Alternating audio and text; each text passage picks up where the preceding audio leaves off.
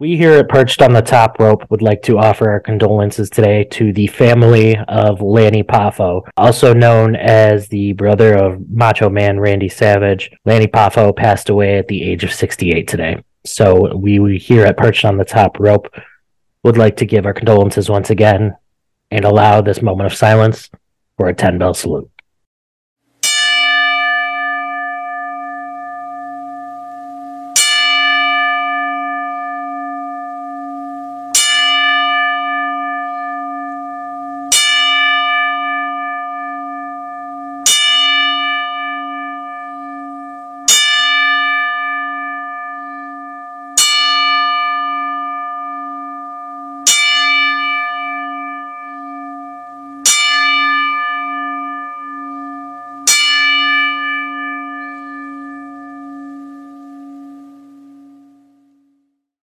The following podcast has been paid for by Perched on the Top Rope.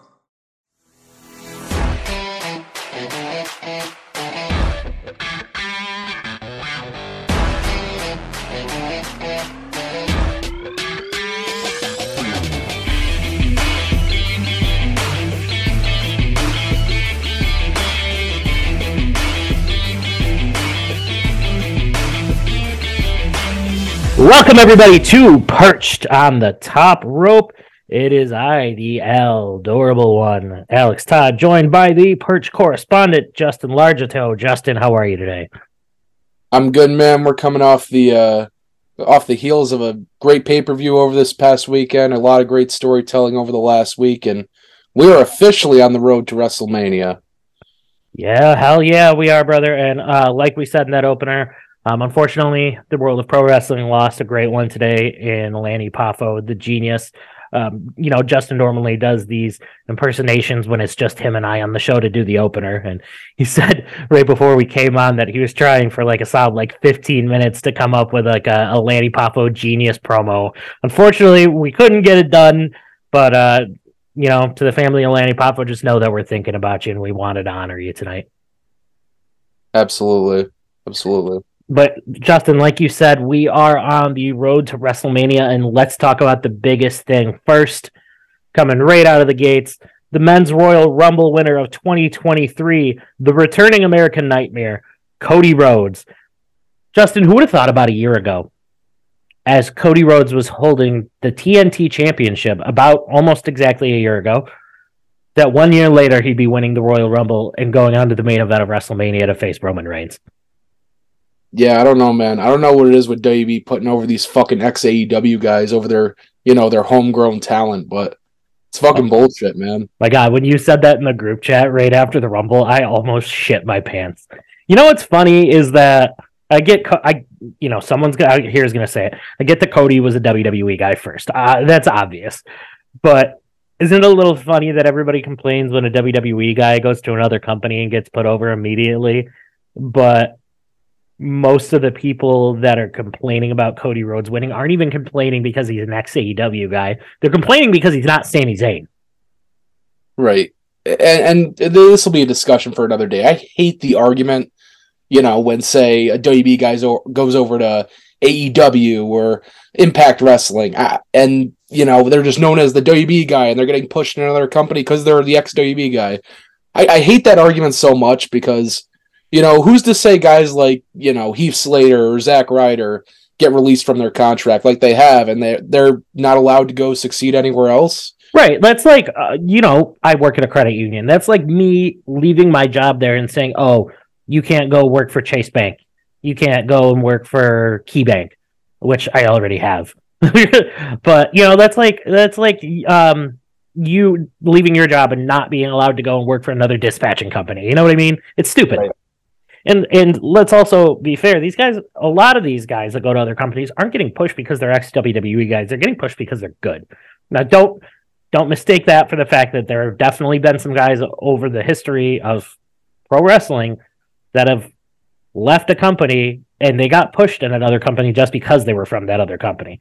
Oh yeah, uh, there de- there definitely have been, but it's like every every time somebody gets you know a little bit of success somewhere else, and they were just released or just left WB, it seems like the argument always comes up, and I, I just roll my eyes at it every single yeah. time. Yeah, and it's always those guys that everybody wished that WWE would have pushed in the first place. So it's like you can't like people want to have the cake and eat it too, and they just it, it's dumb.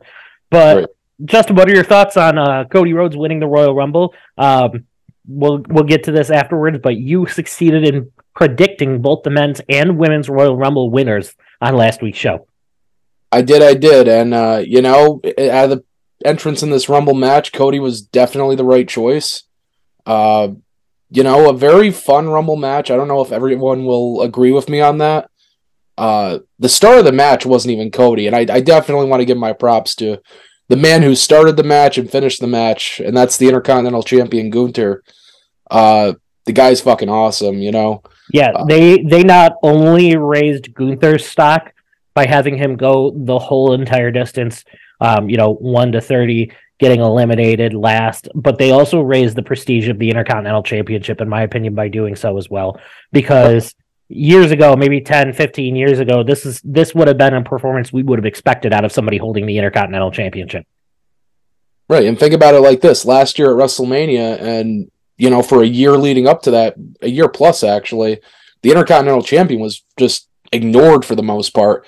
Wasn't defended on the pay per view, and not not that Gunther has been any better with it. You know, he's only had the one defense on pay per view at Clash at the Castle with Sheamus, so there's a little improvement, but Gunther's featured more than a lot of those former Intercontinental champions like Ricochet and Nakamura, yep. and you know all those guys. Well, he's, he's also had more um, title defenses on TV shows as well compared right. to other um, past Intercontinental championships. He's had a lot of uh, Intercontinental championship matches on SmackDown.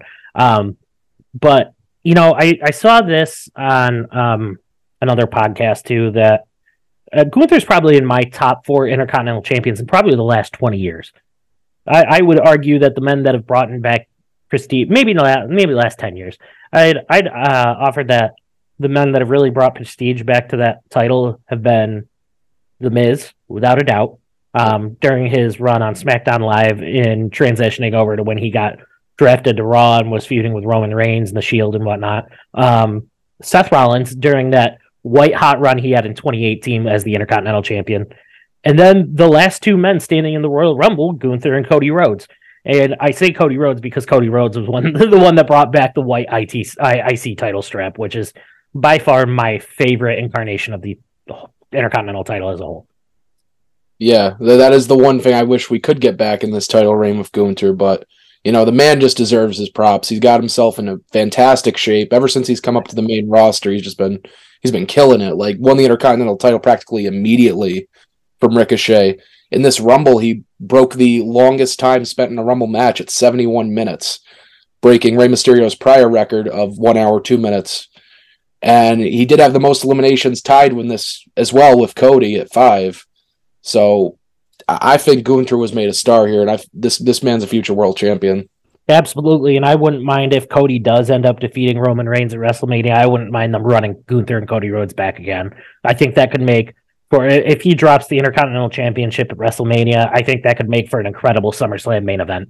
Absolutely, and you know, fucking Gunther, uh, he definitely has a lot of star potential on the main roster, and you know, I definitely see big things for him. Thankfully uh, if you remember last year, Vince McMahon almost fucked that up uh, with that Fourth of July Raw segment with R-Truth. Oh my god! Vince was planning on fucking that dude up afterwards, but thankfully for Gunther, the next week Vince stepped down, so it all worked out. Hopefully, it continues to work out, but we're just taking that day by day at this point. Yeah, I think at this point Gunther's one of Triple H's guys, and I really don't see, um, I don't, I don't see his stock lowering at any point soon. But uh, back to our main point Cody versus Roman Reigns at WrestleMania. We have the bloodline versus the bloodline. And the reason I say that is I did a little bit of research um, after something on Facebook prompted me to look this up. Um, looking back in history, Dusty Rhodes and uh, Roman Reigns' father were actually rivals at one point during their careers. Um, Cody also has ties to the Samoan family. He, back when he was in Legacy, when they had Manu in the family, in the in the Legacy with Randy Orton and whatnot, one of Roman Reigns' family members as well. So uh, Cody's no stranger to the Anoa'i family, and I think that they should capitalize that and probably bring some of that history in. I know Cody is a big history buff. So I, I, would love to see him kind of include some of that with his father's history and his own history with that family. I am actually extremely excited about this match. You know, a lot of people are upset that Sami Zayn wasn't in the Rumble and that he didn't win, that he isn't going to face Roman for the World Championship at WrestleMania, but I don't see it that way because I think Sami Zayn still has the potential to be one of the top stars within the next year. I just think that right now the bigger story for Sami Zayn is the reuniting with Kevin Owens after everything they've gone through and we we still have to see where Jey Uso's, um, you know, where his loyalty lies. He walked out after the Bloodline started beating the hell out of Sami Zayn after the Universal Title match. So it, I I think there's a lot more to be said going into WrestleMania right now. Um, with Sami Zayn and Jey Uso specifically. You you can easily do Sami and Roman again later this year without the title, but I think the best story that really could have came out of this is Cody's rise to WrestleMania in the main event. Yeah, and you know the only negative thing I can say about this because I'm still for Cody and Roman. I've been for Cody and Roman going into the match. I've been for Cody and Roman, you know, coming out of the match. I will probably be for Cody and Roman in the main event of WrestleMania, coming out of WrestleMania to me, it does feel like with the way the Royal Rumble ended and, you know, the storytelling over the last year with Sami Zayn and the Bloodline, to me, man, it does feel like it should be Sami and Roman at WrestleMania. And that, that hurts me to say. Not not in a bad way that like as an insult to Sami Zayn, but you know, with how much has been built up over the last year, you know, all the teases that the bloodline's gonna turn on Sami Zayn, it just you know, you heard that reaction when Sami Zayn hit Roman with that chair at the Royal Rumble. Just, I haven't heard a pop like that in a long, long time to the point where it distorts the microphones from the arena going through your TV. And, you know, it, it's unfortunate timing because, you know, Cody's, he's won the Rumble, so we're, we're getting Cody and Roman either way. And WB has to be very careful, I think because this could be another Daniel Bryan situation from WrestleMania 30. I agree. Um, and it's funny that you brought up Daniel Bryan. We were talking about Gunther's um, record-breaking um, time in the Rumble. The only man to have more. Don't bring it up. Don't bring up the greatest Royal Rumble. I have to. The only man. No, they don't bring it up, so we don't have to bring it up. The only man that's actually lasted more. Yeah, but you got to admit what Daniel Bryan did during that match was impressive, especially yeah. with how beaten his chest was during that match. Um, Daniel Bryan, Brian Danielson is the only person that has lasted in a type of Royal Rumble because I will not call it the Royal Rumble. The um, yeah, it was the greatest one. Um, he's the only one that's lasted longer. So um, that's that's to be said. Um, if they don't do another greatest Royal Rumble match, that doesn't really matter at this point. So we'll really just stick to Gunther's reign. But you know, I think unfortunately with WWE signing Cody Rhodes, you know, last year, I think this year they kind of booked themselves into a corner because not only on one side did they have this incredible Sami Zayn story with the bloodline and when they were going to turn on him and the inevitable Sami Zayn versus Roman Reigns, but you have also arguably the hottest wrestler in the world right now. Right. Like everybody says these things about Cody, but you you can't say that he's not probably the best thing going in pro wrestling. Now he is the total package. And, you know, a year ago, everybody would have been fine with this if this Sami Zayn story hadn't been in place because everybody was white hot for Cody coming back. And some things to be said about Cody returning at the Rumble, too, that the internet wrestling community isn't always right. Everybody said Cody's going to come back, everybody's going to boom. It feels too forced.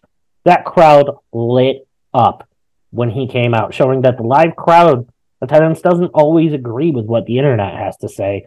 And really, the live crowd attendance is kind of who matters the most when it comes to these shows because that's what allows WWE to put the presentation on that they do. However, uh, if we're going with my one complaint about the men's Royal Rumble match, I don't think Cody should have been booked as number 30. I agree. Not, I wouldn't have had an issue with him being 30 if he hadn't been injured for the past nine months. Um, Okay, so a couple things. If if we were going to announce like we did that Cody Rhodes was coming back early, I think he should have came in maybe somewhere around the middle of the Rumble because I think bringing him out number one would have been too much of a giveaway. And I think bringing him out at number 30 is too much of a giveaway. I think something right in the middle, you would have given him lengthy time in the Rumble. You would have had to see him try and fight through coming back from this injury, and it would have gotten everybody behind him the most. Uh, the moment he came out at number 30, there was no doubt in anybody's mind that Cody was winning the Rumble. It, it, it wasn't even close. Um, but you know what? It is what it is. My other issue with the men's Royal Rumble match is the placement on the card. Yeah, but I, I understood the placement on the card, seeing as the the angle we got at the end of the show. You you couldn't not close the show with the Universal title match with what you had at the end of it. Exactly. It's like we had two major moments and so what WWE was trying to do is they were trying to kind of spread them out so it didn't take the air out of the crowd, which it kind of did for most of the show except for the world title match at the end. Uh, the men's Royal Rumble going on first, there was not much reaction to a lot that happened for the rest of the night, right up until Sami Zayn hit Roman Reigns with that chair. I mean, they were pretty alive for the women's Rumble for the most part. I guess. And give them credit. In between all that, they had the the pitch black match, the Mountain Dew pitch black match, and the uh, Raw Women's Title match, which I don't remember a lick of. Yeah, me either. Um, but yeah, let's let's talk the the bloodline turning on Sami Zayn. Where do you think this angle is going to go? Because we've got many different facets of this angle going in now. We've got the obvious uh, Roman Reigns Sami Zayn feud, which we're going to see hopefully more of what's going on with that angle later tonight on SmackDown. But also at the same time, we have the Jey Uso issue with the bloodline and him saying on Instagram that he was done, saying to run it back with Roman Reigns it could be possible that this is just a swerve. and That's what I'm thinking it most likely is, is that you know, we're going to see Jey Uso act like he's done with the bloodline for a couple weeks and then inevitably get involved with whatever Sami Zayn and Roman Reigns do at Elimination Chamber. But I think the the bigger swerve could be if Jey actually is done with the bloodline because that would leave so many questions and it would leave everybody absolutely glued to their TV screens between now and WrestleMania with not only Cody Rhodes and Sami Zayn being the ones to watch out for, but Jey Uso as well. Uh, I I would love to see um, personally as a, a fan of wrestling storylines. I would actually love to see Jey actually be done with the bloodline because if if not Sami Zayn and Cody Rhodes, Jey Uso has probably had the best storytelling in the past year as well. From fighting Roman Reigns to joining the bloodline to hating Sami Zayn to loving Sami Zayn to not knowing what to do with his life now. Um, who would have ever thought that one half of the Usos would be one of the guys to watch going into WrestleMania? Right, and it's Jey. It's not even the one that was on Total Divas, you know. Jey has shown really that he is main event Jey over the past year. That man, if for whatever reason Jimmy Uso decided to step down tomorrow and retire from pro wrestling and not be involved anymore, Jey could easily survive the world of WWE on his own. Oh yeah, no doubt. And I'm kind of in the same boat with you. I think this is definitely going to lead to some kind of swerve. I wouldn't have Jey, you know, like align himself with Sami on TV or be buddy buddy. You know, they're doing this the finals of the SmackDown Tag Title Number One Contenders Tournament tonight. I would imagine that match is going to happen within the next few weeks with those winners getting their title shot. I would keep Jey off of TV until Elimination Chamber completely for the next three weeks. Okay. I would have Solo, you know, I would let them use the Freebird rule, have Solo take Jey's place for these title defenses. Well, why not Sami Zayn just did it? Right. It, it, it just makes the most sense to me. I, w- I would definitely keep Jey off TV up until Elimination Chamber where he makes his final decision and he fucking cost Sami Zayn the Universal, or excuse me, the Undisputed Universal Championship in his hometown or his home state out of uh, Montreal, Quebec. That would that would probably make for one of the best builds to a tag team title match at WrestleMania in God over a decade. Well, here's the thing: you do that, that could help your whole situation and your worry about Cody and people turning on him, because now you have Jey costing Sami the you know the Universal Championship, and everyone's pissed at Jey at this point. Mm-hmm. You have Kevin Owens come out, make the save at the end of the show, there you go. There's your tag title feud. Here, here you go. Here's Cody Rhodes and Roy, uh, Roman Reigns going straight to WrestleMania. So now you have your two big matches, and you know everyone's not looking at Sami Zayn as you know the guy who should be challenging Roman. He's the guy who is getting revenge on the Usos for you know fucking him over in his hometown. That yeah, and I think at that point, I think the tag title match, whether it's for the undisputed tag titles or they're split up by then, I have a feeling that we are going to see the tag titles split up before WrestleMania, especially with the fact that they've been being defended separately as of recent memory. Um, I, I, would argue. I think the Raw. I think the Raw tag team titles are going to get moved on to somebody else. I personally would lo- still love to see the Judgment Day win the tag team titles with what they've been doing lately. But um, at that point, it's got to be Finn Balor and Damian Priest that win them because clearly we're going for towards Mysterio versus Mysterio at WrestleMania. And from what I've read, it's possible that it's going to be a hair versus mask match, which I am so down for because like that plays to their heritage. I'd love to see Dom get shaved bald. It'd be hilarious. Excuse me. Um, a little bit of the seltzer tonight, ladies and gentlemen. It's making me a little gassy. My apologies. But I, would love to see the Mysterios. But back to the tag title match, you get Sami Zayn and Kevin Owens facing the Usos for what I would predict is the SmackDown tag team titles. And I think that could easily be the uh, main event of one of the nights of WrestleMania. Yeah, absolutely. And you know, it builds into the whole story. You know, when Kevin Owens uh, turned face last year, once Triple H had kind of taken over creative and, you know, his whole direction completely changed. He said on TV, like, his goal is to be a champion again in WWE.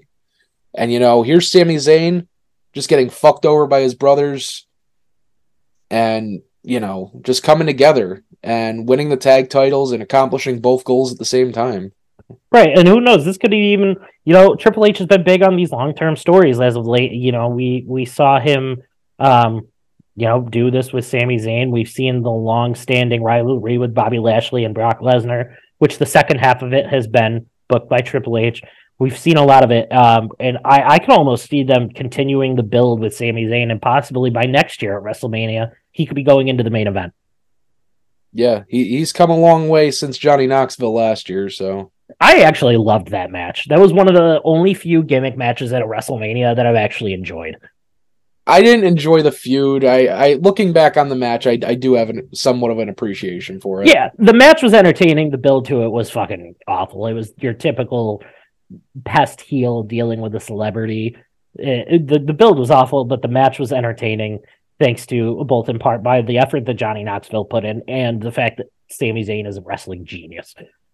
But I loved Roman's line, uh, you know, as he's kind of trying to hype up Sami to hit Owens with a chair, and he goes, "You want to go back to doing jackass shit?" Roman Reigns is gold with what he says on the microphone now. I don't care what anybody says. That man has come such a long way since suffering succotash.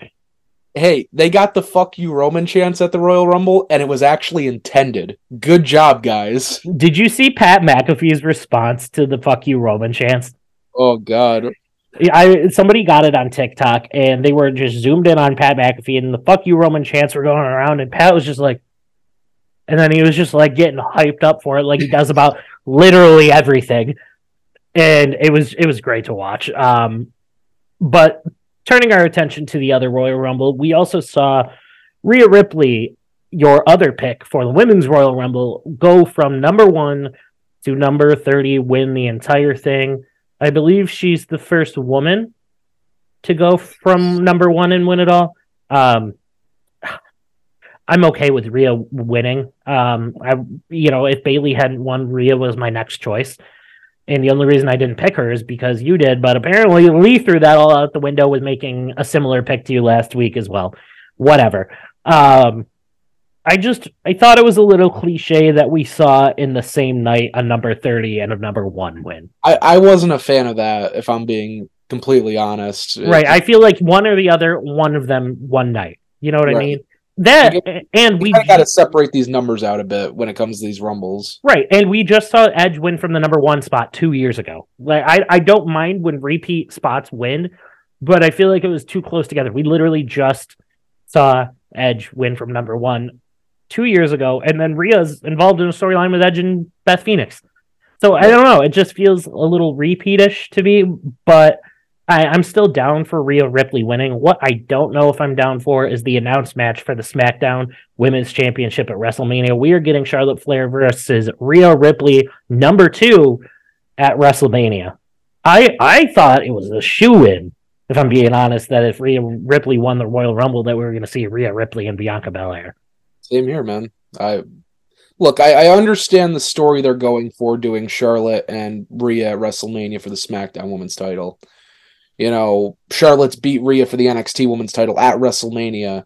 Uh, last year at Money, or no, excuse me, two years ago at Money in the Bank, uh, Charlotte beat Rhea for the Raw Women's Championship.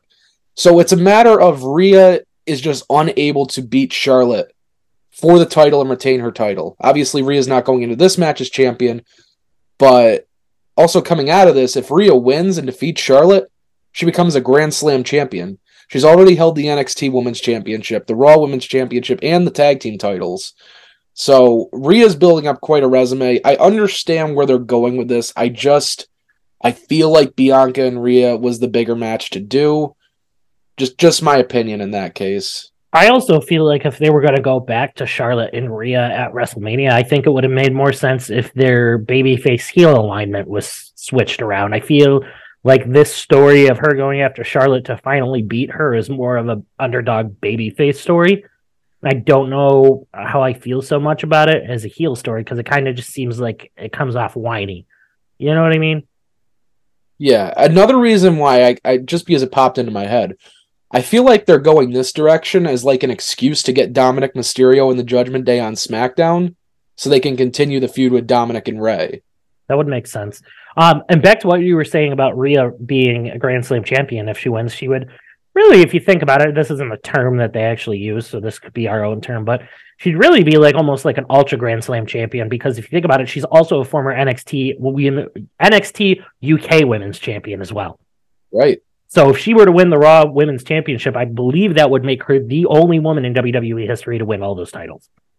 Yeah, because there's there's only four. Toni Storm's not with the company anymore. Uh, Meiko Satomura is somewhere, and Kay Lee Ray is Alba Fyre now, so we don't know what she's doing.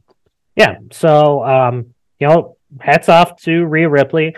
I think we would have had a better story with her and Bianca Belair, but there's also a lot of rumors going around that the possibility is that they did Charlotte versus Rhea because they might be looking to fit Ronda Rousey into the Raw Women's Championship oh, match.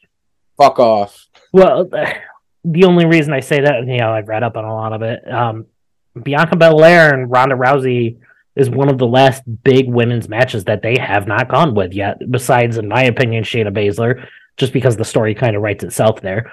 But I mean, Ronda's kind of ran roughshod through everybody, with the exception of Bianca Belair and Shayna Baszler. And Shayna Baszler's not really in a place to be worked up to be that challenger right now. So, I mean, if we don't do that, who does Bianca face? Uh, uh, easy. Looking at who's in the elimination chamber, uh, fucking Asuka, the one who's came come back with a brand new character, looks fucking badass. She's the murder clown Kana again. You know, how can you not go with Asuka to face Bianca? She's the next best choice. That's fair. I'd like to see a heel turn from her if we're gonna do that then. But I mean that that's also completely possible. We still have plenty of time before WrestleMania. But um yeah, I, a little underwhelmed by Flair and Ripley too. But I mean, I just want to point out too, Rhea Ripley better win this fucking match at WrestleMania. I swear to God, she better win this fucking match. Charlotte wins, lol. I, I will be fucking pissed sitting in my seat. I might throw popcorn. I don't know. oh yeah, you're gonna be there live. Yeah. Well, I mean, yeah, I guess if, if they have her win, Charlotte could beat her again and continue her number of reigns. That is that is entirely possible fuck off. She's technically already a fucking 16 time women's champion. If they don't count the NXT women's title for some Oh, reason. yeah, I forgot. She's got two NXT women championship victories yeah. because she she actually won the title when she was in NXT too. I believe yeah, she was what the choose. she was like what the second NXT women's champion ever. Second, because because Paige had to uh, vacate the title after coming to the main roster, and then they did the tournament where she beat Natalya. Yeah, and then she did some weird things with that title, but we won't talk about that. We didn't have to bring that up. I did have to, though. I am that guy. But while we're on the topic of WrestleMania, um, let's talk about some other matches that it seems like they might be building up for WrestleMania. Uh, first one Lashley Lesnar a lot of people think that this feud has gone on long enough, but to me, it hasn't had the decisive blow off that it needs. It hasn't had the big match under the bright lights that both of these men deserve for how much this feud has been fantasized by people over the past, I'd say, almost 20 years. people have been wanting Brock Lesnar versus Bobby Lashley since almost when Bobby Lashley made his debut in WWE in 2005, which happened to be right around the time that Lesnar left. Right. Yeah. And I'm fine with this match taking place at WrestleMania. It would have to have some kind of stipulation. So I've kind of been sitting here trying to think of what they could do.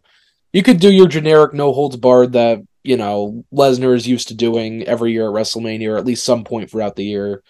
Uh Please no, I'm having PTSD from the Brock Lesnar Dean Ambrose match. I was just thinking about that the other day too. Um you could do a steel cage if you wanted to. I think that would work with both guys' MMA background. Uh, and I personally wouldn't go with this, but if we're gonna go that direction, we could reintroduce the fight pit. That I was just gonna say that. Right now, I wasn't a fan of that Matt Riddle Seth Rollins match. Not, not that it was terrible or it was bad. I just feel like they could have did a lot more with what they had, and they just didn't. Like it just kind of fell flat for me. Yeah, I, I can see where you're going with that. Um, I would also definitely be okay with a last man standing match. I think that could be really fun with Lesnar and Lashley because think of the amount of things around the arena that those two men could just can destroy. Right. And, and that would also work well if that match ends up being one of the main events of one of the night two. Because if you do night one and you have them go on last to have them tear apart the arena, beating the hell out of each other, they have plenty of time to rebuild that within 24 hours. Right. And you know, I definitely think we'll see the reunion of the Hurt Business uh, in the build to this feud. I don't know if Omos is going to be a part of it because he's still hanging around MVP, and I'm kind of confused about that because I figured, you know, the reason he was just off TV for so long was they were just going to kind of move him out of the picture, maybe send him back to developmental, and then he just fucking showed up again. So I don't know what they're doing.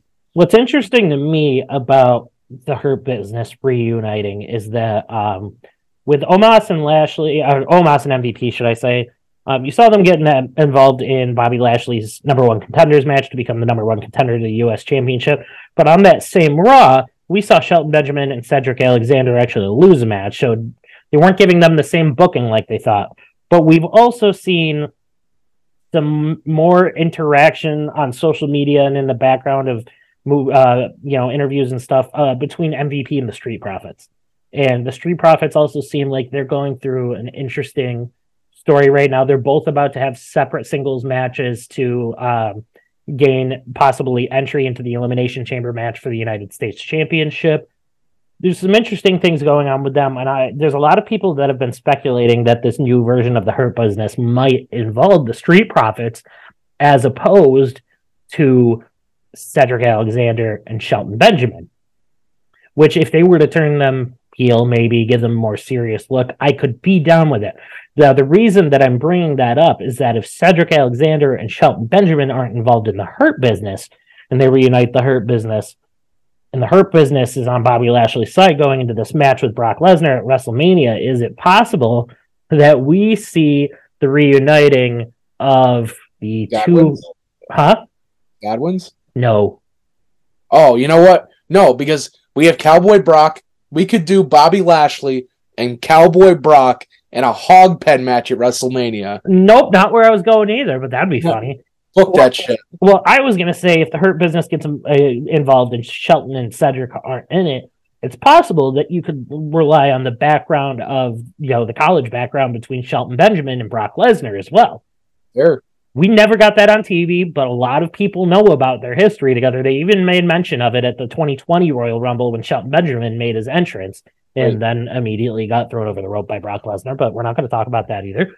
Um, I, I think that could be an interesting twist if you're trying to give something fresh to this story, where you have Shelton Benjamin kind of trying to figure out which side he wants to be on between the Hurt Business or his old buddy Brock Lesnar I, I think that there's there's a lot of ways that they can make this match fresh going into WrestleMania, and I'm excited for it. Yeah, man. There's a, definitely a few different directions they can go. And while we're on the topic of Cedric and Shelton, has any team broken up and gotten back together more times than those two? Because hmm. it's been like four times in the last two years. I feel like there's one. I feel like it's on the tip of my tongue, but I can't I mean, I'd almost say Kevin Owens and Sami Zayn, but you can make that point. I'm trying to think. I mean, the Hardys broke up and got back together a lot too, but In the past four years, I, I would say probably not. Um, but I, I that's the other thing. That's why I'm saying I think that if they were to go that route with it, they could kind of rejuvenate Cedric and Shelton a little bit. They've been they've been up until R-Truth's injury recently. They had been kind of testing the waters of like doing some new things with Shelton and giving him more of like a serious like trying to get back to the prestige he was once at on main event. They've they've been kind of testing the waters on that. So it, it shows that backstage they do want to do something with Shelton and kind of not leave him in the background like he has been. So I, I, would I would hope to see that. Shelton Benjamin's an amazing athlete and he definitely deserves more than he's been given in WWE. The other thing that's funny is that anytime Shelton Benjamin's WWE anniversary comes up every year, I don't know if you've noticed this, but he always says, This is 20 years I've been with WWE. Brother, you were gone for like 10 years. Right. Like, we're not going to talk about the fact that you went to New Japan Ring of Honor for like 10 years. Remember when Shelton Benjamin had a gimmick on SmackDown where he, you could like hear his thoughts? Oh my god, I forgot. And it went that. it was went on for like a month and it just they never brought it up again. What I'll really never understand is since his return back uh, to WWE in 2017, why we've never gotten a return of the actual gold standard Shelton Benjamin. Like the blonde hair, have him grow his hair back, have him dye it blonde. Like that was the most over he had been. Everybody loved the gold standard. Just give me the old theme song. That's all I want bro, that's all anybody wants. Like, how hard is it? Stopping me? No. And you can't tell me that it's not possible. We've seen old theme songs come back before. Jeff Hardy left, his No More Words theme came back. We've we've seen it happen before. Uh, I I'm, I'm almost willing to guarantee that Sami Zayn's old Worlds Apart theme song is going to come back by the time WrestleMania rolls around. Because if they really want to pop the crowd for Sami, they're going to bring that back too. Um, but either way, Lesnar and Lashley going to tear the house down at WrestleMania. Move on to the next one. Ex-Con Dom, most likely on a collision course with his old man, Rey Mysterio at WrestleMania. I mentioned earlier that there have been thoughts that this could possibly be a mask versus hair match. Now, my initial thoughts on this were kind of a little eye rolling at first because my first thought was, well, if they're doing hair versus mask, Rey has to win because they're not going to have Rey lose his mask on WWE television. But then I thought about it, and I don't know if you remember, but in an interview, Rey Mysterio said back, I think it was in like 2019, right as Dom was kind of coming into his own on WWE, like the Brock Lesnar storyline, and then later with the Seth Rollins storyline. Rey actually said in an interview that if he had the choice, he wants to retire against his son at WrestleMania. Hey, it, it's definitely possible. I, you know, Rey's definitely slowing down in in the years that you know he has left wrestling. I don't ever see them unmasking him on WBTV. I could see it as a situation where like Rey beats Dominic and he kind of, you know, hands over his own mask and you know, that's the uh that's the coronation of Prince Mysterio, Dominic Mysterio, you know. It's definitely possible.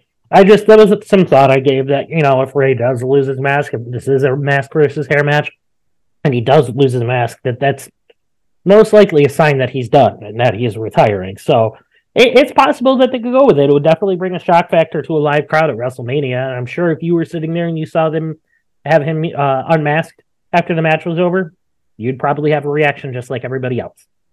Oh yeah, absolutely. It's Rey Mysterio. We haven't seen that. Well, we have, but you know what I mean. On TV in a wrestling ring, we haven't seen that man without a mask in over two decades. Exactly. Uh, you know, I'm I'm looking forward to this because Dom with the Judgment Day and this Ex-Con Dom thing, it's, it's helped him grow on the microphone. Is he the top guy on the mic? No, but we also have to remember the kid's still what 24. He's got plenty of time to improve. Look at Brock Lesnar; he's one of the top men in WWE, and he's absolutely awful at promos. And look, a heel turn like it has for Dominic can do wonders for so many people. You know, it's easier to get people to hate you than it is to like you. And I think Dominic has kind of realized that in the last few months. Yeah, and then the more that people hate you, the more that they start to like you. It's a weird paradox in pro wrestling. Um, Johnny Mundo, John Morrison, whatever you want to call him, was just talking about this recently with Chris Van Vliet. And he's like, the ticket to being a good baby face is to be a good heel. He's like, because if you're a baby face and you're really good, then you become really bad. But if you're really bad, you're so bad that you become good and he said it in a way that only he can but i mean it's completely true we've seen guys like the rock guys like roman reigns even steve austin because let's be honest steve austin before he became steel uh, heel steve austin was kind of a generic babyface that not a lot of people got behind either. Um, we saw, you know, turning heel kind of help the likes of Bret Hart or Hulk Hogan. It's it's a weird oxymoron in wrestling that I'll never quite understand, but it is what it is. So uh Dom It's just a matter of you know it just brings out the personality in you and Yeah. instead of feeling like you have to get people to like you and you're just this bland character constantly on tv Yeah, and being a heel definitely allows you to up your promo game too. That's for sure. Right. Uh, moving on to the next match, we saw this kind of start at the Royal Rumble. A lot of people groaned. I thought this was the funniest goddamn thing. The whole match. Logan Paul eliminated Seth Rollins from the Royal Rumble. And it appears to me, as of watching Monday Night Raw, that we are most likely going to see Seth Rollins versus Logan Paul set for WrestleMania. Seth was asked about being tossed over the rope by Logan Paul in an interview on Monday Night Raw, and he simply walked away.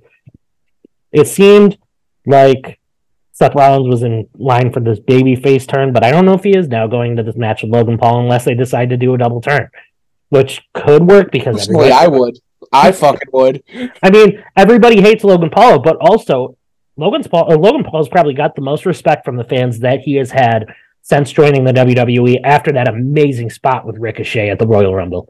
that man still owes me some crypto i'm gonna boo his ass You, you can't admit though that that springboard clothesline collision in midair wasn't one of the coolest things you've ever seen, i mean they kind of just hit each other but bro. You can't even. You're you're literally just saying that because you hate his ass now. Because everybody else that has watched it, we've never seen anything like that. why would I springboard off the ropes? On top of that, standing on the apron, risking elimination in the Royal Rumble, by the way. Springboard off the top rope and just collide into somebody. I mean, at that point, you gotta say Ricochet's just as stupid for doing it too. He is. I'm not gonna I'm not gonna like fucking give him nothing, you know? Eh, fair enough. It's funny though because while looking at the remainder of the wrestlers that were in the ring, you could tell that Braun Strowman was the only other person besides Logan Paul and Ricochet that actually knew that that spot was going to happen. Because before they were even taught, like they were standing on the ropes, but before you could even tell that they were going to jump at each other, Braun had lifted his head up. He was on the ground and he was just looking between the two of them. And you know, him and Ricochet have been teaming lately, so you have to believe Ricochet looked at him before the match and said, "Watch what I'm going to fucking do." Right. But his reaction was the coolest of all. He just literally looked at it. He like kind of rolled his eyes and just threw his head back down on the mat. but I, I could, I definitely think, I think Rollins, Logan Paul would be very entertaining. But you got to let these guys absolutely go. Um, you know, Logan Paul has, in my opinion, the best buckshot lariat in pro wrestling right now. No offense to Hangman Adam Page. Logan Paul just executes it better. The one thing I would like to say, if we're going to take a timeout real quick, WWE 2K23 released their game, a little bit of gameplay this past week, and obviously Logan Paul is in the game. Please, please allow him to have the buckshot lariat so we can create Hangman Adam Page and actually give him the move. Dude, while we're on the topic, have you seen like the actual gameplay footage for War Games in the I game? have, dude. It's amazing. I'm so excited. And the fact that the gameplay allows you to bring weapons into the cage too. Yeah, and you can roam free around the ring before you get in the cage too, which is just awesome. We're gonna have to play online so we can absolutely just destroy Lee since he's not here. We'll talk shit about him. Um, but yeah, no, I'm I'm down with Roman Reigns and Logan Paul. I think it could be a good match. Um, now the next one is just speculation. We don't really know that this is confirmed yet, but there is speculation that supposedly Austin Theory is set to retain the United States Championship in the Elimination Chamber match, and there is rumors that he will be issuing a U.S. title open challenge at WrestleMania 39. And from what I've been hearing, the plan is if he does go through with this, and this is a creative direction that they want to go, that we might be finally getting Austin Theory versus the 16 time World Heavyweight Champion John Cena for the United States Championship at WrestleMania.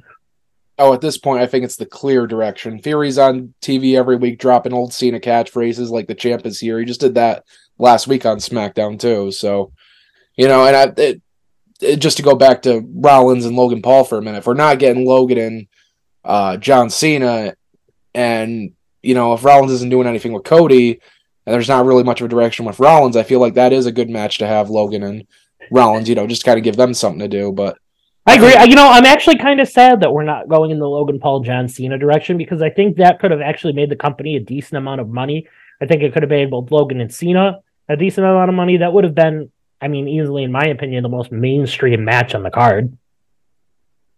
I mean, I, I just I, would rather have uh, Cena and Theory, man. Honestly, At, from a wrestling standpoint, I totally agree. I'm just saying from like a, a pop culture um, type standpoint, I think John Cena and Logan Paul could have made a lot of money. But um, from a wrestling standpoint, I think Logan Paul, Seth Rollins, and Cena Austin Theory makes the most amount of sense. Um, and then moving on, we have the obvious that we have just discussed earlier most likely getting whether it's the SmackDown Tag Team Championships or the Unified Tag Team Championships. The Usos facing Sami Zayn and Kevin Owens, and that might possibly fucking steal the show. Right. Absolutely. I think if that's the direction they go in, I personally feel as though they need to keep the Usos and Sami Zayn and Kevin Owens on a different night's show than Cody Rhodes versus Roman. 100%. I I do the tag titles night one and Roman and Cody night two. Yep, I think both matches deserve their own spotlight, and I think if you do both of them on the same show, granted, I already have my personal prediction. I, I have a feeling that we're finally legitimately going to see Roman Reigns lose the championship at WrestleMania. But if you do both of them in one night, obviously the tag title match goes on first, and I think that's kind of a giveaway if Sami Zayn and Kevin Owens win the Cody's winning right. especially if it's done on the same night. I would love to see Sami and Kevin win in the main event on night one for the tag titles, and then you have Cody beat Roman at the main event of night two, and then you have Sami and Kevin come out and celebrate Cody's victory with him. Because then at that point, you have the three most over baby faces in the company closing out the show night two of WrestleMania. Even if they don't close, you know, WrestleMania night two, I would definitely open Raw the next night with all three of them in the ring. Absolutely, and I, I that also leads me to believe whether it's going to be SummerSlam later this year after Roman and the Usos maybe take some time off, or whether it's the Raw after Mania, we have to have a six man tag match between Cody, Zayn, and Owens versus the Bloodline. It's got to happen. Yeah, I agree. Yeah, I, I would probably do it the Raw after Mania. And you know, even if you can't get Roman Reigns for that slot, I would I would just insert Solo in the. Oh yeah, yeah, you could easily insert Solo there. You could do that by easily making Solo the first challenger for Cody's championship too, because right. even though he hasn't been around enough, he is enough of a powerhouse to where you could easily insert Solo Sikoa into the main event.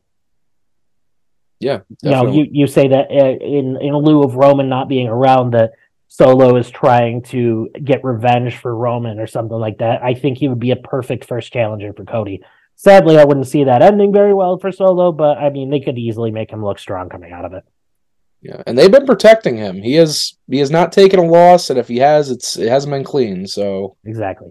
Um, but while we're talking about the Royal Rumble, we're going to talk about one of the worst spots of the Royal Rumble. Did you watch that awful goddamn country concert? With Hardy. Uh, Jeff Hardy. Honestly, I think uh, I think Jeff Hardy would have done the show more justice at that point. This guy, it? like I've I've heard his music in in studio, like I've heard his studio music, and he sounds fine, but that live performance was fucking awful, man. Yeah, look, it didn't help matters putting it in between the women's rumble and the main event.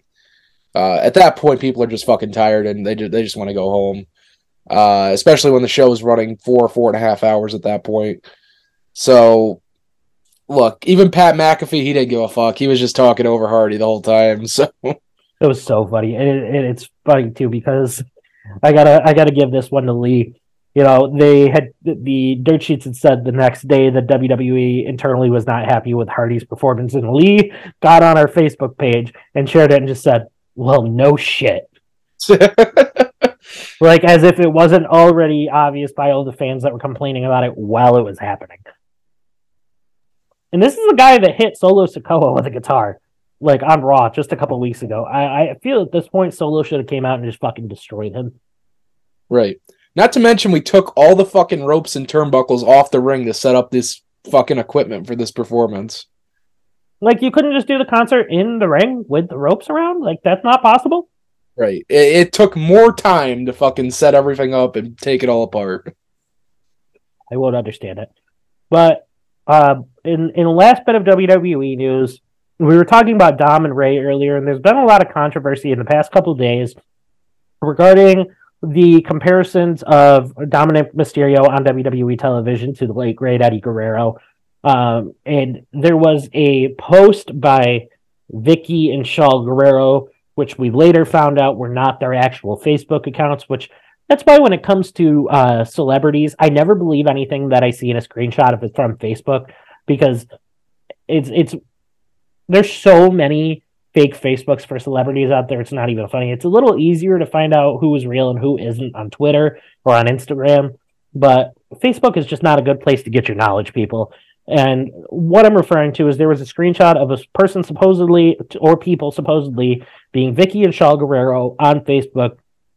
Um, somebody had shared a photo, a side by side of Dom recently with his hair parted similar in a way that Eddie Guerrero's was back in the day, and they were wearing almost the same clothes, and it said like father, like son.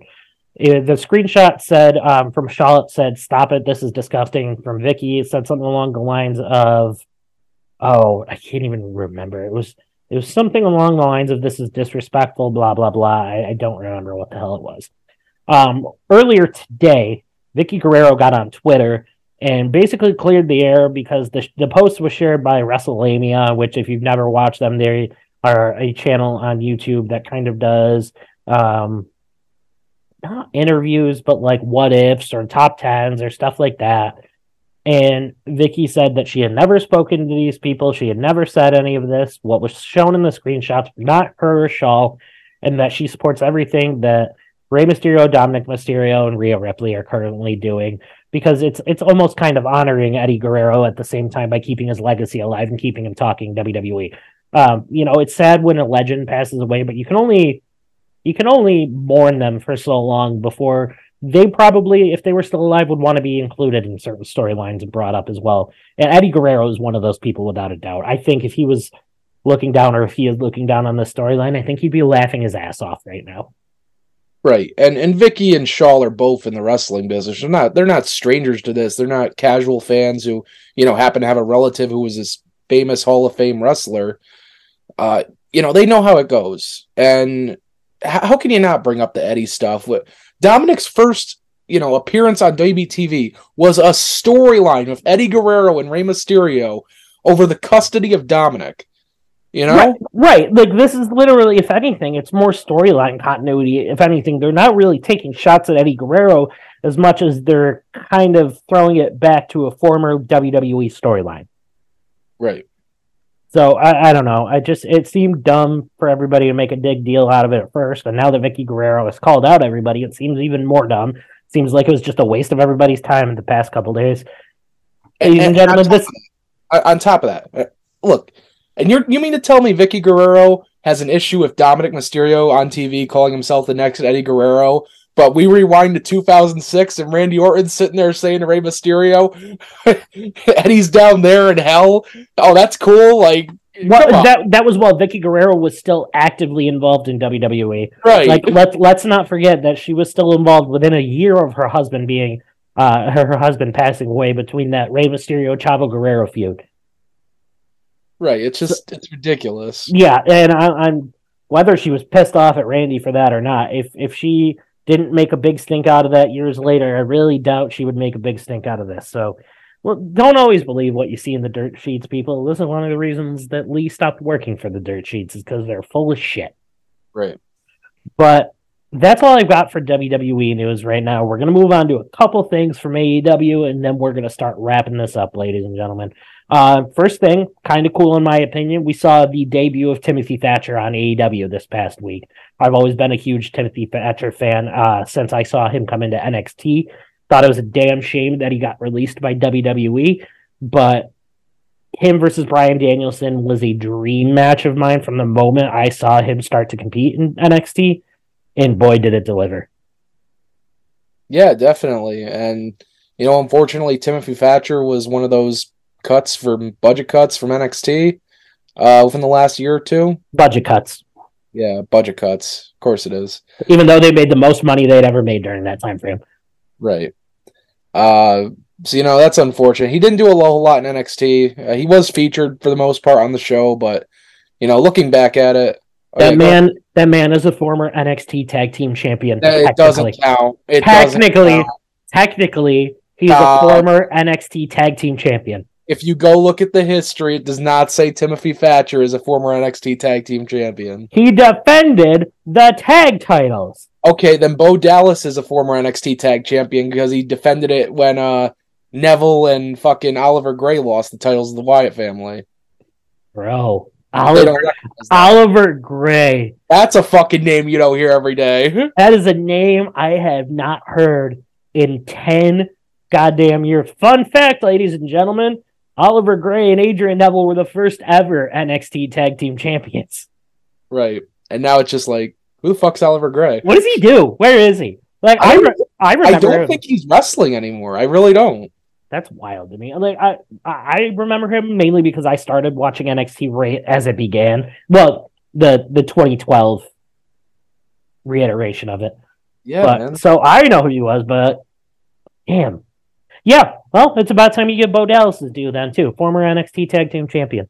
Oh no. Uh, so Oliver Grey, I had to look it up because now now it's in my head. He is still wrestling. Uh, last known uh, thing that he was doing was all Japan Pro Wrestling in 2019 pre-pandemic, Hmm. and All Star Wrestling, which he wrestled in as early as October of last year. So Kind of bullshit that this man was the first ever, one of the first ever NXT Tag Team Champions, and like WWE never mentions him when talking about the NXT Tag Team Championships. I mean, they really don't mention Neville either, considering he works for another company now. Right, just like the Wyatt family. That's it. Yep, they're like the Wyatt family were NXT Tag Team Champions once for a long time, and then everybody else happened. Right. Wyatt family weren't the first, but they were just they were champions for a, a long time. Yeah, but British Ambition. There's there's your throwback for the week in NXT. Damn. Wow, I feel old now. I was I was in college still when NXT first started. I'm Right. I turned 30 this year. Oh, you know what? It's it's 2023, so we just hit the 10 year mark where they won the NXT Tag Team titles. Now that I think about it, Yeah, I think we're in like the 11th. early 2013. The fact, did you ever think when NXT rebranded that they were going to last for another 11 years at the very least? No, I remember the fucking NXT Redemption days where it was the never ending season, and they were just doing whatever the fuck they wanted to because no one was paying attention to what was going on. Yeah. The fact that the first ever season of NXT when Daniel Bryan was in it, I, I fully believe that that was a complete shoot when they were like, Do you think you deserve to win? And he was just like, No, because he thought it was the dumbest fucking thing. Right.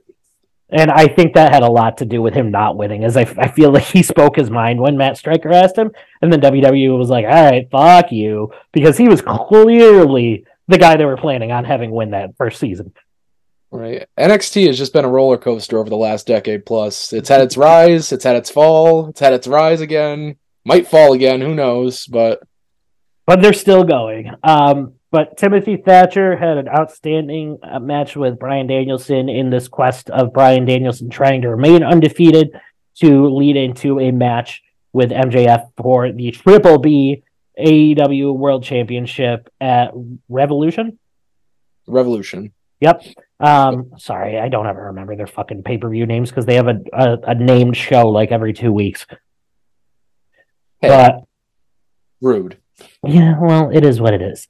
Um, also, on th- this week's episode of AEW Dynamite, we saw the return after four weeks of Samoa Joe to take on Darby Allin for the TNT Championship.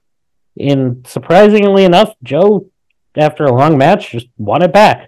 And I believe it was you that brought it up when we were watching that. What was the point in even having him lose? What the fuck was the point of taking the title off Joe just to throw it back on him a month later? Literally, they had him beat Wardlow and Powerhouse Hobbs in that triple threat at full gear, and he's on TV. I'm the king of television. I have the Ring of Honor television title and the fucking TNT title, and then he cuts Wardlow's ponytail, gets some heat, then they just fucking take the title from him. And I'm like, what the fuck? We were just building up this gimmick. This guy's getting heat. Why the fuck would we take the title off him? Then they just throw it right back on him. Right, and it, Happens. it didn't do Darby Allin any favors either because yes, Darby Allin's had a good couple of title matches in the past couple of weeks, but they didn't have, they didn't get any huge story out of it aside from his actual win and that one guy coming in the ring and saying Darby saying he was going to work for AEW one day. I don't know. I don't know who the fuck he is. Uh, Nick Wayne. Nick Wayne, sure. Why not? Fuck him. But here's the thing. Coming out of all this, which is the most fucking mind-boggling thing of all, they're going right back to Joe and Wardlow for the TNT title. Like Darby's reign never fucking happened. Bro, he had his ponytail cut. You have to go back for revenge. Yeah, and now he looks generic as fuck with his short hair. I don't care what any of you say. I know from far away when he first came out, I couldn't even like recognize him without the ponytail. He's got the Frankie Kazarian cut going on right now. Oh god, I miss Frankie Kazarian's long hair too. Maybe he'll grow it back now that he's in Impact. One could only hope. He, he's had all the stages, you know, long hair, bald, spiked. He- And now he's now he's a dilf. oof, I wasn't expecting that. Ha! That got you off guard. Um, yeah, but like we had just said, Joe won the title back, and then afterwards, a very generic Wardlow made his return to close out AEW, and the crowd goes mild. Not to mention the show went off the air as Wardlow was getting ready to toss this fucking security guard right over the top rope. Like completely missed the spot. That's the most AEW thing I've seen. I love AEW on certain occasions, but it's like I've been completely given up on them. Like I've given up on with other companies. They're just very up and down week to week for my taste sometimes. Like they'll sometimes they'll have a good month or two string of really good shows in a row, and then it feels like they get into this pattern of like one really good show one week and then one really fucking not bad show, but a show that just doesn't make sense the next week. And it's like back and forth every fucking other week. Right, and you know, I'm kind of just waiting for this Ring of Honor TV uh, weekly show to take off, just so we can see, you know, more of their talent. Because it feels like they just kind of have their current group of people, and that's who's going to be featured every week.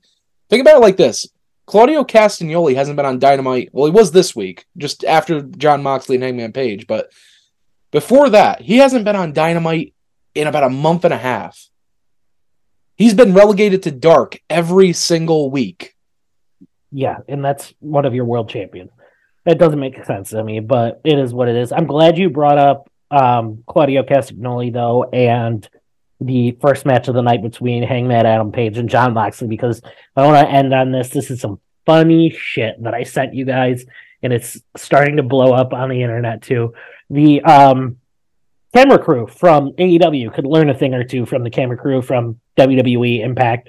WCW, just about any other company that has ever existed, that maybe when a guy is blading himself during a match, you probably don't cut the camera to him to where you can literally see him spit the blade out of his mouth and start cutting himself. Or, you know, Jon Moxley could just not blade every single fucking match. That I agree with. I don't think he does need to blade every single match, but in the end, that's kind of the camera crew's fault for not paying attention and or produ- no, really probably on production. It falls probably on production, whoever does the camera cuts, to say, hey, maybe we shouldn't be paying attention to him right now. It happens. I mean, I'm not going to make a huge deal of it. it. It's happened to Chris Jericho a few times on AEW TV. He, he's probably one of the more uh, frequent ones where you just catch him with the blade, just pulling it right out. But Rick, Ric Flair would be so proud. the most bloody promotion in wrestling, and that's ahead of GCW somehow. I know, right? Ric Flair should go work for AEW. He'd love it there. The Uh, blade all well, day. he almost did, but then you know the plane ride from hell story kind of came out. Yeah, that's fair. That's fair. Um, well, also in Ric Flair's defense, he didn't blade so much as he just used his knuckles and kept punching himself in the forehead until he fucking bled. Know, we we got to see Ric Flair in GCW now. That man wants to wrestle another match. He's literally just gonna wrestle a fluorescent light tube and just smash himself in the head with it, and then, then do the elbow drop with his jacket and pin the pieces that are left on the ground. Ric Flair versus Nick Gage WrestleMania weekend in a death match, coming for number seventeen with the world titles. Turns out it's actually a death match because Ric Flair just fucking dies in the match. Oh man, I love Ric, and I mean no disrespect by that, but with the jokes that are have always been made as of late about him wrestling so old, it's funny. Don't come at me, people. It's kind of funny, but I, I don't think I brought I brought it up on the show recently, but I within the last few weeks I ended up finally watching Ric Flair's last match from last year. I'm I'm glad it took me so long. I wish I never even fucking did it, but I, I watched it live. man, listen, it pissed me off when they did a spot where he was pretending his pacemaker was going off. What the fuck, man? Like, Seriously? Listen, Eddie Guerrero pretended to die in the ring like six months before he died in real life. I'm like, I'm so glad I didn't watch this fucking match live because I would have fucking turned the TV off. Well, one thing I will give it though is is you got to give the effort to um, Andrade, Jay Lethal, and Jeff Jarrett for putting the amount of effort that they did to make like Flair good look good in that match because the one How thing good I, did he look? Hear me out, because I think this you might agree with. You watched TNA like I did. That match, as shitty as it was, was better than any of the matches they allowed Ric Flair to have on TNA television. No, I disagree. Oh, I fully watch agree. Mick watch Mick Foley and Ric Flair from that uh, uh, countdown before the glory in 2010. I thought it was awful. What? I thought it was an awful. That was probably his best match in the company. I thought it was an awful match. And not to mention that I think, not to mention that I don't think Mick Foley put on a single good performance in TNA except on the microphone. Oh man, now we're just going back to TNA. We, we started the show talking about the fucking XW XWB guys coming to other companies. And now we're fucking ending the show with it. Well, speaking of full circle. Well, speaking of TNA guys, I guess now is a good time since we're ending the show to tell you that later this coming month, Justin and I will be starting our my long uh, awaited return to the show and Lee's long awaited return. Everything's going back normal again. Justin and I later this month will be starting our monthly TNA watch along. It kind of gives you guys that are new to Impact Wrestling or only know them for being Impact Wrestling, look back in the history of TNA and where they originally came from. Guys, if you love stuff from NXT, if you love like cruiserweight division matches, if you love the cruiserweight division in WWE, if you liked it when 205 Live first started, because we don't talk about the end of 205 Live, I think you guys would thoroughly enjoy what Justin and I are about to bring to you.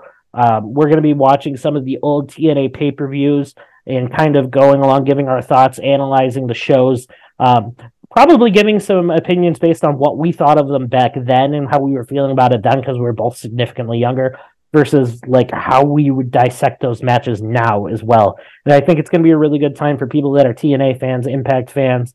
And I know Justin and I are going to have a good time with it. You're going to see a lot of guys that you know from the WWE roster, like your AJ Styles, your Bobby Roode, um, your Samoa Joe's when he was there we'll include AEW. Um, guys like freaking Jeff Hardy had stints there. LA Knight, back then known as Eli Drake. Yeah. Um, yeah, dummy.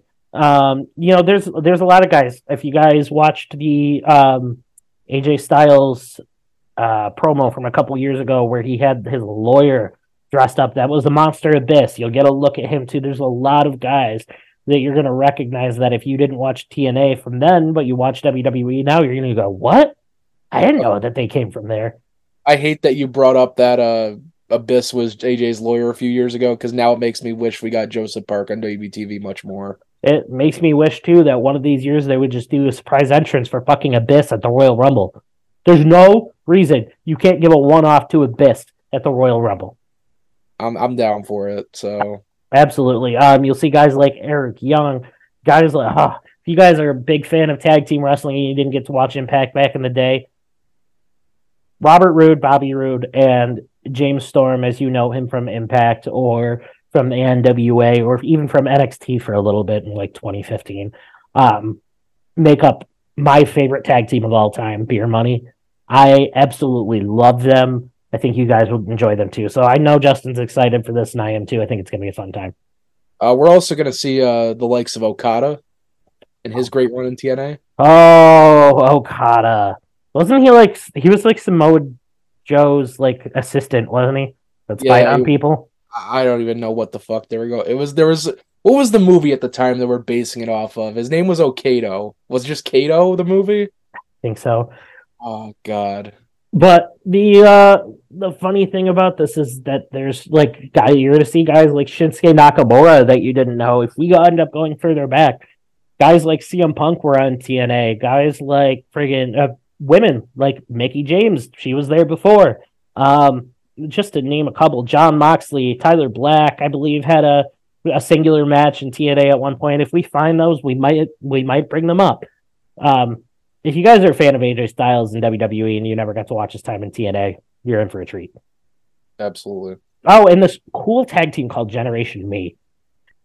Yeah, I wonder whatever happened to those guys. Yeah, you guys will have to tune in to see what happened to Generation Me. Remember that. That's the name we're going to remember, and you'll talk about it. You you might recognize them. There are a couple of guys that killed the industry. Yeah, there are a couple of young bucks, man. I hope Yeah. they end up uh, having success in the business. Yeah, me too.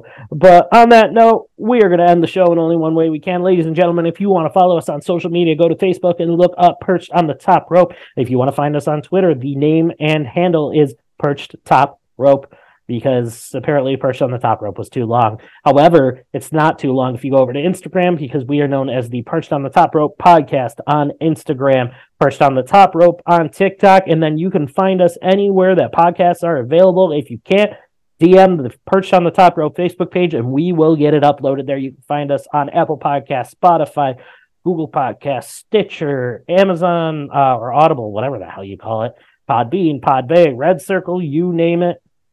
Later this Sunday, I know I've said it a million times, but we've got the gaming setup finally back. We are going to be posting some. Uh, we're, my bad. We are going to be streaming some wrestling on the Perched on the Top Rope Twitch page later this week. And I have officially decided that I am going to be coming at everybody later this Sunday with SmackDown Here Comes the Pain. Oof. Yeah, one of my favorite games. So I think that's going to be one that everybody's going to enjoy. So uh, I want you to come onto the Twitch page, show some love, hang out in the chat. I will be starting my streaming at 8 o'clock. And then we will be posting pics and videos of it on the Facebook and YouTube pages this coming week. But with that being said, Justin, spoiler free is the way to be. We're out.